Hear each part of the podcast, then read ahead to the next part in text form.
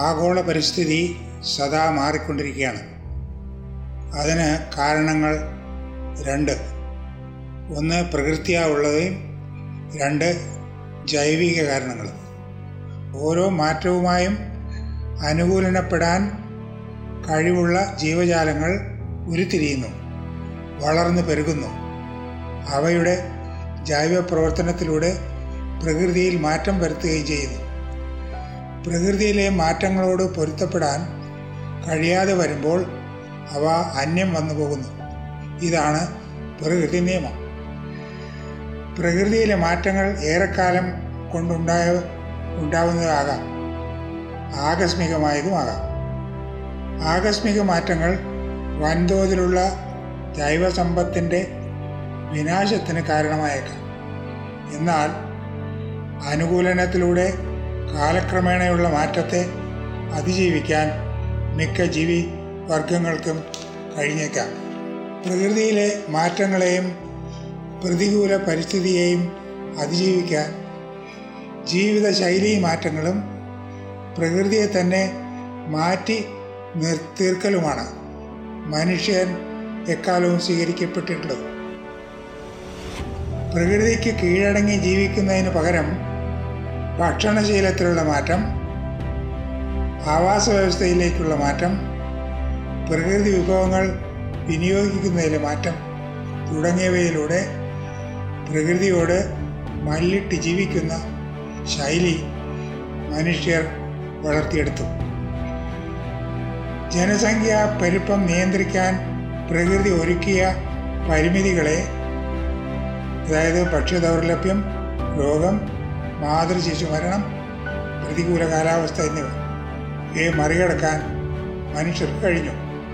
അതിന്റെ ഫലമായി ജനസംഖ്യാ പെരുപ്പവും ജീവിത മാറ്റങ്ങളും പ്രകൃതിയിൽ ആഘാതമുണ്ടാക്കി. കൃഷി ജലസേചനം ഏകവിളത്തോട്ടങ്ങൾ നഗരങ്ങൾ വേട്ടയാടൽ എന്നിവ ജൈവ വൈ വൈവിധ്യത്തെ ചുരുക്കി. ഫോസിൽ ഇന്ധനങ്ങളുടെ വൻകിട ഉപയോഗം വൈദ്യുതി ഉൽപ്പാദനവും പ്രയോഗവും വ്യവസായ വിപ്ലവം എന്നിവ ഒരു വശത്ത് മനുഷ്യരുടെ ജീവിതശൈലിയിൽ ഒരു കുതിച്ചുചാട്ടത്തിന് കാരണമായി. മറുവശത്ത് പ്രകൃതി ഏൽപ്പി പ്രകൃതിയിൽ ഏൽപ്പിക്കുന്ന ആഘാതത്തെ അവ വർദ്ധിപ്പിച്ചു. മനുഷ്യകുലം മറ്റെല്ലാ ജീവികളുടെയും ആവാസ വ്യവസ്ഥകളുടെയും ശത്രുവായി തീർന്നു. അണുശക്തിയെ വരുതിയിലാക്കിയതോടെ ഭൂമിയെ മുടിക്കാനുള്ള ശേഷി മനുഷ്യർ കൈവരിച്ചിരിക്കുന്നു.